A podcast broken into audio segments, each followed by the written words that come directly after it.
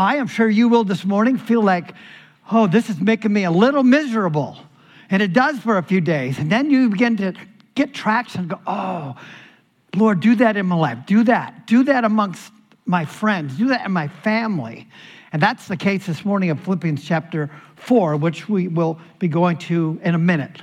But let's open up in prayer as we consider these matters. We want to pray too for our sister in the Lord. Nancy Grossman lost her sister yesterday, last night, and we want to pray for her this morning and the entire family. And so much grief, right, at Grand Rapids He Free and other churches as well as what's happened. And uh, oh, so let's lift her up as well as we pray. Our Father, we know that we are to grieve with those who grieve, and we come alongside Nancy today and her family. The loss of a sister, the pain, the ache that's left. Lord, thank you for Nancy and her faithfulness to her sister, being there again and again. Lord, strengthen the walk as we cling to you and your right hand upholds us. And many at Grand Rapids Free have experienced loss in 2021 and 2022, and we lift each one up. That in our grief, you are no stranger to it. You also experienced grief. And so by your wounds, we too are healed. And Lord, today we pray too as we come in your name. We are familiar with the passage where the Lord himself said, A disciple is not above his teacher, but everyone, when he has fully been trained, will be like his teacher. Our desire, Lord, is to be like you, the great teacher, and the shaping of the Holy Spirit you are our Lord and Master. We've been singing about it. You are our King. We are struck again, again with the pursuit we are called to, a manner of life that is worthy of the gospel of Christ. So, this morning, as we open up your word to a text that is gloriously freeing, but at the same time challenging, may we be attuned to your work in our lives and your great ambition and your work is to conform us to the image of your Son. What a glorious thing to be a part of. Would you guide us now? In Jesus' name, amen. So last week we heard from an amazing missionary couple, Cherie and Thomas Howard. What a joy. Just want you to know, I received a text this week. What a wonderful family Grand Rapids E Free is. We felt loved and welcome. Amen? That's what they should feel, right?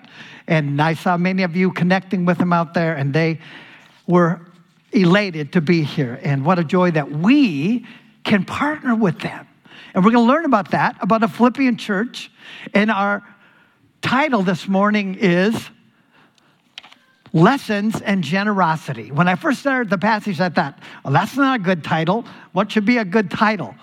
But I came with a little help from a friend, my wife, lessons in generosity. Two weeks ago, we looked at contentment. And we know we live in a world that is very discontent. Maybe you're discontent this morning. I wish things were different. I wish I didn't have this problem. Which, but eventually, the Lord, by His strength, brings us to contentment.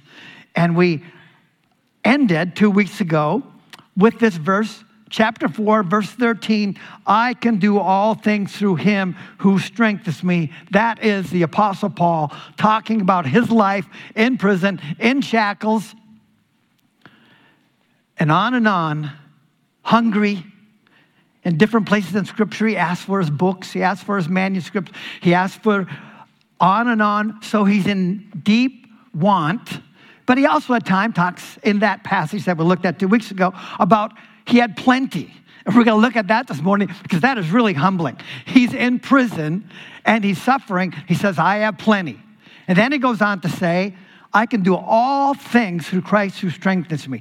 Saying, if God would give me an abundance, I wouldn't get intoxicated with it. And He gives me little or nothing, I will not murmur or complain or vex. I know that's convicting. I like to complain. It might be a spiritual gift among some of us, and we need to watch out for that. But Paul, inspired by the Holy Spirit, again and again, gives these ethical lessons within his letters, and we have one this morning. I want to start with this. It's kind of an overview of what we want to see in our lives. And it goes something like this. It's an old adage. You might have heard it as a kid. I haven't heard it much lately. There was a man they said was mad. Anybody know how to finish it? The more he gave away, the more he had. Let me say it again. There was a man, they said, he was mad. The more he gave away, the more he had. But we're going to look at that this morning because that's really the adage of the Apostle Paul. But the goal of the Holy Spirit this morning is that we would never be the same. Never be the same if we've been here this morning and learned something, at least has had to pass through me, and we'll get to you. But the Holy Spirit would have us chiefly to be conformed to this spirit that we call generosity. Before we get there, a couple contextual things. We'll get to the memory verse in a minute. Paul's in prison. He has needs. He's actually conveyed these needs. He's voiced these needs. He's passed them along through a helper named Epaphroditus. Now, if you want to do a word study of Epaphroditus, he is seen again and again throughout Paul's letters. He's a faithful guy, but he's not a big name. Well, it's a long name, Epaphroditus. But he's a messenger. And how far has this character gone? About 800 miles one way. Sometimes this could take over a month. After about a week, I'd get sick of it. You would too. You go, really? And if he went the long way, it might have been two months to get from Rome to Philippi. But Paul's in prison. Now, if you know about prisons in the US of A, they're not that bad. They feed him, they keep him warm, they give him a gym, they have a weightlifting area, they have a TV area. Most of you are smiling because most of you have been in jail, probably. Carpet in the library. And what books are in the library?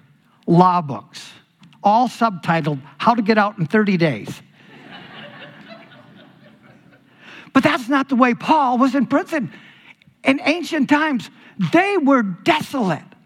No one could even visit him. Paul had the exception, but they didn't feed him. They had to come up with someone to care for him. So, Paul's needs, there might have been disease, we don't know for sure. We know he had some kind of health issue going on. But Paul's situation is desperate. He could go hungry. He increasingly could be exposed to disease. And one place, particularly in Timothy, he says, I need my cloak because I can hardly stand it anymore. So, Paul is going to commend this church for their generosity. Here's our memory verse. Speaking about the gifts they were sending, they are a fragrant offering, an acceptable sacrifice, pleasing to God. Verse 19, and my God, notice that. The God Paul knew, as opposed to some of Others knew, My God will meet all your needs according to the riches of his glory in Christ Jesus. Mark those three words in Christ Jesus. So we'll look at three points this morning, this morning about generosity, the partnership in which this generosity took place, the perspective that Paul had of generosity, and then the promise of generosity. And so, verse chapter 14, chapter, me, chapter 4, verse 14, he starts with the word yet. We can tell Paul's making a break. Remember last time we talked about the parenthetical effect of 10 through 13, where he stopped and talked about contentment. Now he's returning back to their partnership. And this is talked about actually in chapter 1 as well. And he says, yet he's changing or going back to the partnership. And he says, This, it was good of you to share my troubles. you know what that is? That's an informed congregation. they were told that there was a need. And I just want to say, I want to be balanced. Grand Rapids Free, I've known, been here for 18 months now, that when a need comes up, I do not know of one need that was not met. And a need came up this past week. You know, benevolent often you can, maybe some of you will contribute to this morning. It went out this week to help somebody in a desperate situation. Amen. To God be the glory. Paul is saying, You heard of my troubles. We heard this week of a situation. It was a troubling situation. What did Grand Rapids E-Free elders do? They met it. Amen. Thank you. He says, You've now shared or you've come to me in a partnership and they heard of his needs. Now, here's a lesson Paul let somebody know, he told somebody, I have these needs, or someone actually noticed he had these needs. But here's a lesson when you're in need, let us know. A number of years ago, a gal, she went into the hospital for three days. She got out. I saw her the next day and she said, I was in the hospital for three days and nobody even called me. And I said, Well, did you tell anybody? No. I said, Well, that might be a first step.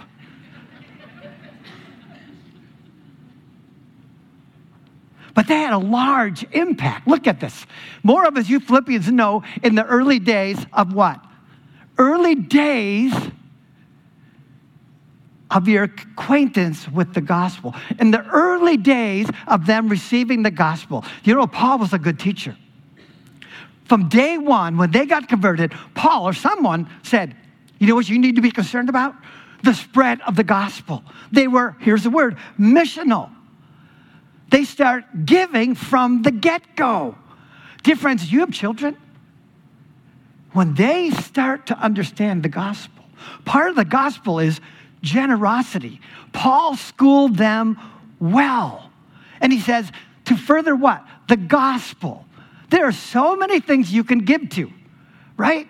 Be careful. Give to the furthering of the God. Church planting across the nation. We're going to look at that in a bit, but church planting across the world. It's one of the most effectual tools for bringing people to salvation. Something else about that your acquaintance with the gospel. They weren't rich. We know they were poor. Instead of saying, wow, the church in Thessalonica, they're pretty wealthy. Let's just give it over to them. No, they said a thousand times no. We have an account that these people begged to give. How does that affect us maybe in our small groups, our families? I just want to put a trumpet call to church planting across the world and unreached people groups. According to the Joshua Project, there are 7,000 unreached people groups. That's 40% of all the people groups in the world. Now, some of them are the same language, but of those who aren't, there are 4,513 unreached people groups in the world. They've never heard the gospel, or they have less than five witnesses. A number of years ago, such a sweet story. There was a church out east. An individual from New Tribes Mission came, and they were raising support. We do this to missionaries. I don't know. We make them go to 40 different churches to raise support. Maybe a good thing is we give to one missionary or two and support them in a large way. But there was a church out east. This guy shows up for New Tribes Mission with his wife, and he says, We're raising support to go to and there's a women's group in the church building. And this couple gets done sharing. I heard this from a friend. The women's leader comes up and got tears. He says, Why are you crying? She said, We've been praying five years for that tribe. What if your small group took an unreached people and began to pray? Or two. There's 1,600 churches in the EFCA. What if they took a few and began to pray that God would send someone. But then he says this when I sent out from Macedonia, why does he mention Macedonia? Sounds familiar, doesn't it? Well, this is another lesson in giving. We hear this word about Macedonia from the Apostle Paul in 2 Corinthians chapter 11. You remember the Corinthians? They were a bunch of hoodlums, weren't they? They were giving Paul trouble. In fact, they challenged him and said, Your ministry is not legit. So he had to defend himself. So then he said, Well, I'm not going to ask these clowns to support me. So he asked other churches to support him. And who supported them? Let me read it. Paul said this to the Corinthians, remember? I robbed other churches and accepted support from them in order to serve you. Guess which other church that he robbed? He didn't really rob them. Who supported him when he's in Corinth? You got it. You don't need to tell you. The church at Philippi. That relationship was amazing.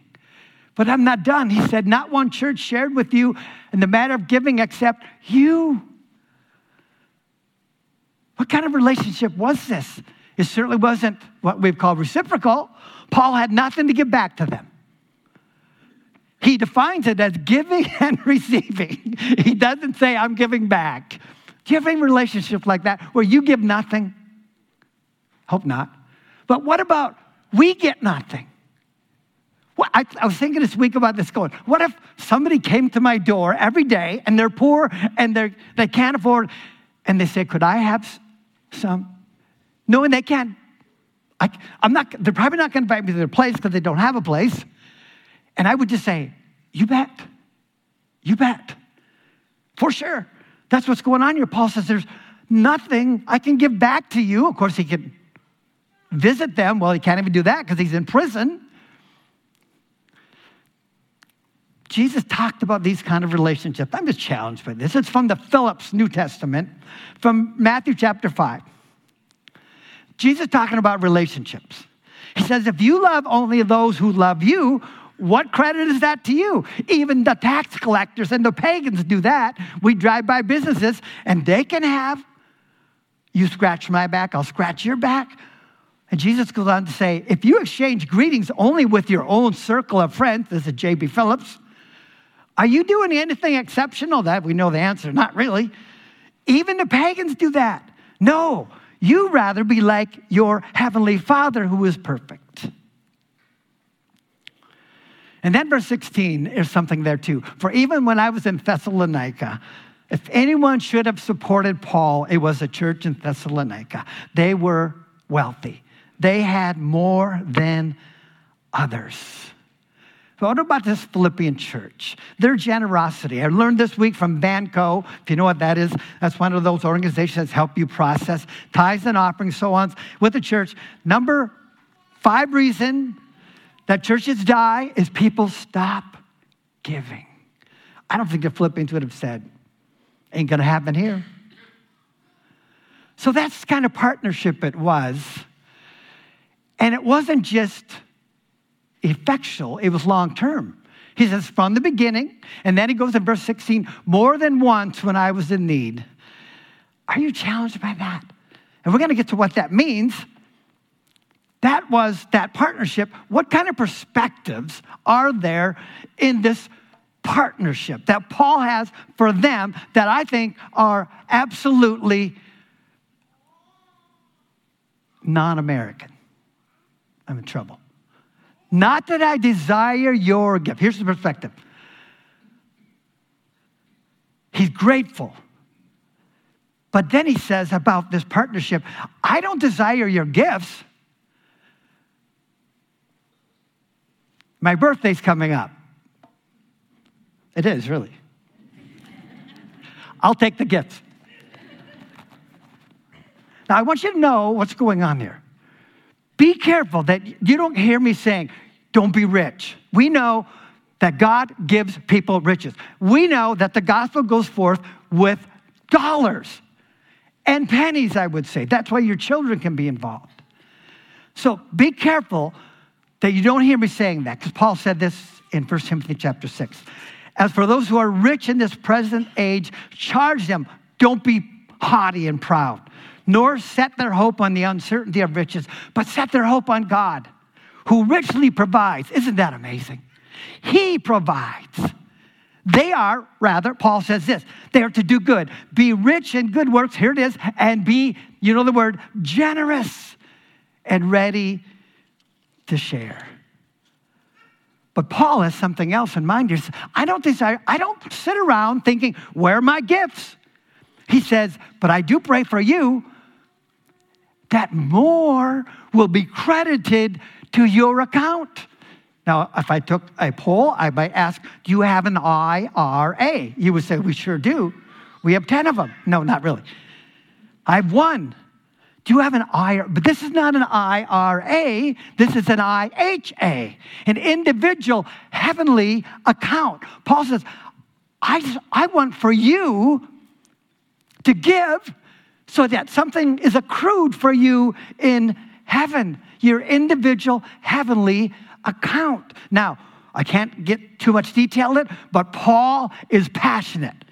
This is not just a suggestion. By the way, I desire that. No, he is passionate about this, that they would give so that they can get. And we're going to get about that in a minute.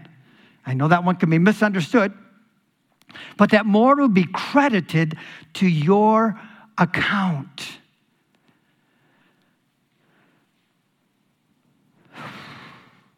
The word credited is just an amazing word in the Greek.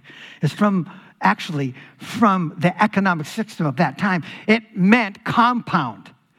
He's saying, I desire that in your giving your gifts, more will accrue or compound to your heavenly account. What's he saying?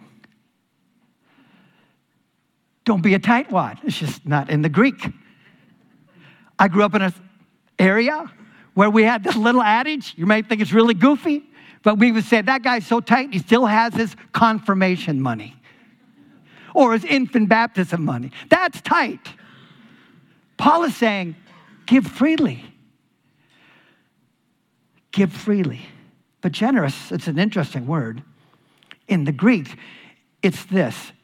It means gift, which is the word doros, and then gene, which is we get our word gene. So he's saying generosity in your genes. it's part of your nature. That's what he's getting at here. And when we begin to see this, we'll see that it does become a part of our nature. It becomes a part of who we are.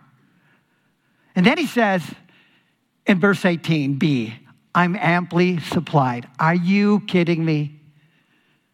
Are you kidding me? Amply supplied.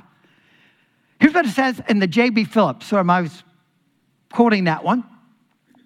Here's what it says in that verse in J.B. Phillips version. Now I have everything I want. That the, that's what it says in the paraphrase. Now get this. I'm rich. Paul's saying, in fact, I'm rich. Okay, let me see what he has. Food, clothing, a few books, a couple friends. You can take that home. Remember my teenagers saying more than once, there's nothing in the refrigerator. really? Think about it food, clothing, shelter. We're rich.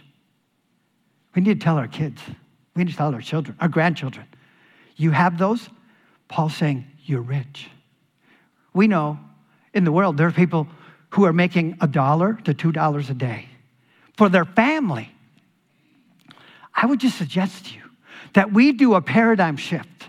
The American dream has some nightmares that go with it. One of them is that we think we need more and more and more. This is staggering. But he's saying more. Your gifts, a fragrant offering. Isn't that interesting? Now, he was talking about economics. Now he's talking about our worship. Do you know that our giving is worship? Amen. Somebody can say amen. It is. Here it is. A fragrant offering, acceptable sacrifice. Here it is, pleasing to God. Did you ever know that you can give pleasure to God? You got to be kidding me. Well, Paul uses it a number of times. I make it my ambition in life to be pleasing to God. Whew. It's an immense change of heart. What's really a challenge, I think, what is truly a challenge is, is that we have so many things that entice us because we can see them. And Jesus says in Matthew 16, don't lay up for yourself treasures on earth where moth and rust destroy and where thieves break in and steal, but lay up rather for yourselves treasure in heaven. So often, the letters of Paul explain the teachings of Jesus. There it is. Paul is saying, Your gifts are a fragrant offering, acceptable sacrifice, pleasing to God. A complete reversal in our thinking. We think this is real. And Jesus said it's passing away. What's real is there. And this is, I'll tell you, that's a challenge this week for me. But there's something else in this text we need to look at. This wasn't just generous giving, there's the word sacrificial giving. Sacrificial giving, generosity are a little bit different. I think Grand Rapids Free is very generous, but few of us know what it is to give sacrificially. Sacrificial giving surpasses generosity, and it's where a person gives some of what they had to live on that they would normally keep for themselves. You say, How did you think of that? I didn't. It's kind of a miserable thought. Matthew 21, you remember the story, very familiar. It's been used in secular life and used in churches. It's a story of the what? The widow, right? Jesus looked up in the temple, he saw a rich or the rich putting their gifts into the offering, and then he saw a poor widow. Two small coins. We might call them pennies. I'll tell you how cheap I am. I still pick them up when I see them in the parking lot. Two copper coins. She drops them, and you could hear the noise. It goes into the bottom. Jesus is watching. Here's what he says That poor widow, she's put in more than all the rich, than all of them. Jesus can't count? No. Because he goes and tells us what? For, that three letter word, for they contributed out of their abundance, but her out of her very living. A number of years ago, a friend of mine, he was a surgeon, we were in seminary, very generous guy. He sent us $500, a big deal back in the 80s, $500. That's generous, but that wasn't sacrificial. He was a surgeon. I knew what he made. He told me. And I didn't call him up and say, hey, your gift wasn't really sacrificial. but it's different to give out of our riches as opposed to according to our riches. This woman gave according to her riches, right? But then there's the promise. And some of us won't believe it, I think. I've struggled with it. The promise or the prospect. You're going to say, if I'm going to do this, what are the prospects for me and my family? Well, they're pretty, pretty, uh, pretty lavish, really. And notice that conjunction. It's putting side by side that those gifts that are fragrant, pleasing, and acceptable at the same time or alongside of them or with them is this promise. I'm going to just let it speak. I, have been around enough Christians to go, that doesn't mean God will give us money. I don't know, but I know He'll give you spiritual riches. He says that my God, and look at His word, my God, that's the God Paul had experienced. He will meet all your needs. Is that a departure from the American dream? We give to God, and He gives back as He sees fit. And He says He'll meet all your needs. God is no man's, no woman's, no child's debtor. I know you might think I'm a televangelist right now, but I'm not. There it is. According to the riches of his, there's the word according. This has been corrupted by some teachers. I'm just going to say it. It's a Christian doctrine think about the benefits to generosity. First of all, it weans us from all the things we want. Number two, we, when we experience generosity, it changes us. We begin to look, and then we see people helped.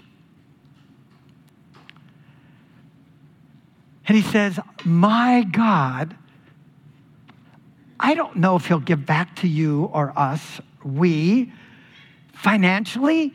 Maybe it's a spiritual awakening. Maybe there's something else. Maybe you've been, been snared by the love of riches, which we all can be at different times. Maybe you're now released because many said the only antidote to greed is generosity.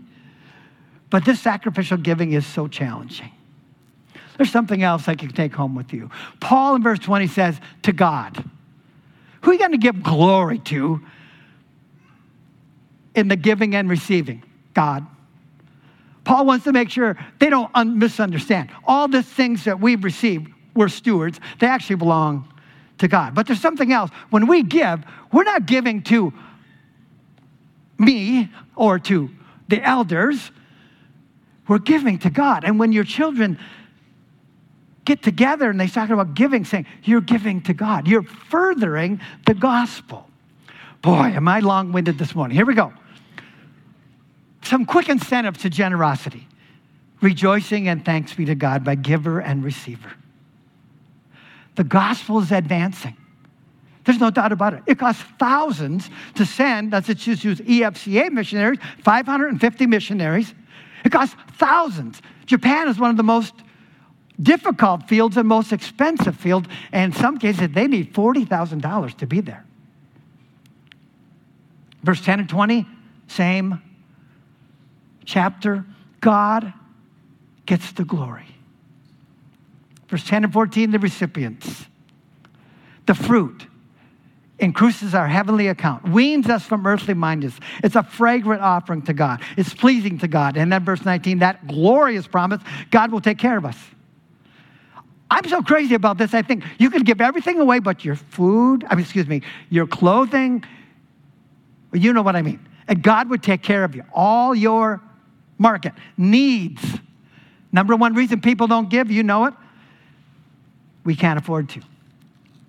I'd like to reason with you for a minute. You can't afford not to give. You can afford not not to give. I suppose that's double negative. You can't afford to just say this is nothing. You must. We must. We have the privilege to push forth gospel ministry. Okay, applications. Number one, I don't know how to put this. Be like the Philippians, not so fast. Because we learned something about the Philippians. When they gave in 2 Corinthians chapter 8, Paul mentions them. And here's what he said You exceeded our expectations, and you gave first yourselves to the Lord. So this isn't something we muscle up within ourselves. It's an act of the heart, not of the head. And that's why we have 2 Corinthians 9 7, cheerful givers. Number two, what shall I do? Maybe it's the first time you hear on Sunday morning, you say, I knew it. They would talk about giving when I showed up. That was not the intent. It's in the text, I assure you. It came right in linear as it ought to. Truth be told, churches don't talk about evangelical churches, not televangelists. They talk about it, about it every Sunday or on TV. We're not a bunch of beggars. We're just giving this to you today. There are incentives to give, and I'm not at stake. The church is at stake. God says, This is thus saith the Lord. Lastly, beholding the glory of the Lord, we are being changed. He changes us. Maybe you'll leave today going, I have a new perspective. I don't have to be fearful of having a converted wallet. God will take care of me. God will take care of us. In fact, the riches are according to his glory. I'm going to have the worship team come and we're going to behold the glory of the Lord in the Lord's Supper today. And so, as they're coming, would you bow your heads with me?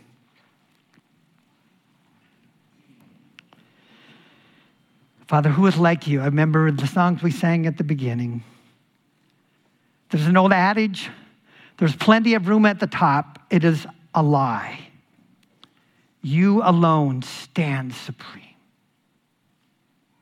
And Father, the gods of the people are idols, and the peoples give their monies to their idols.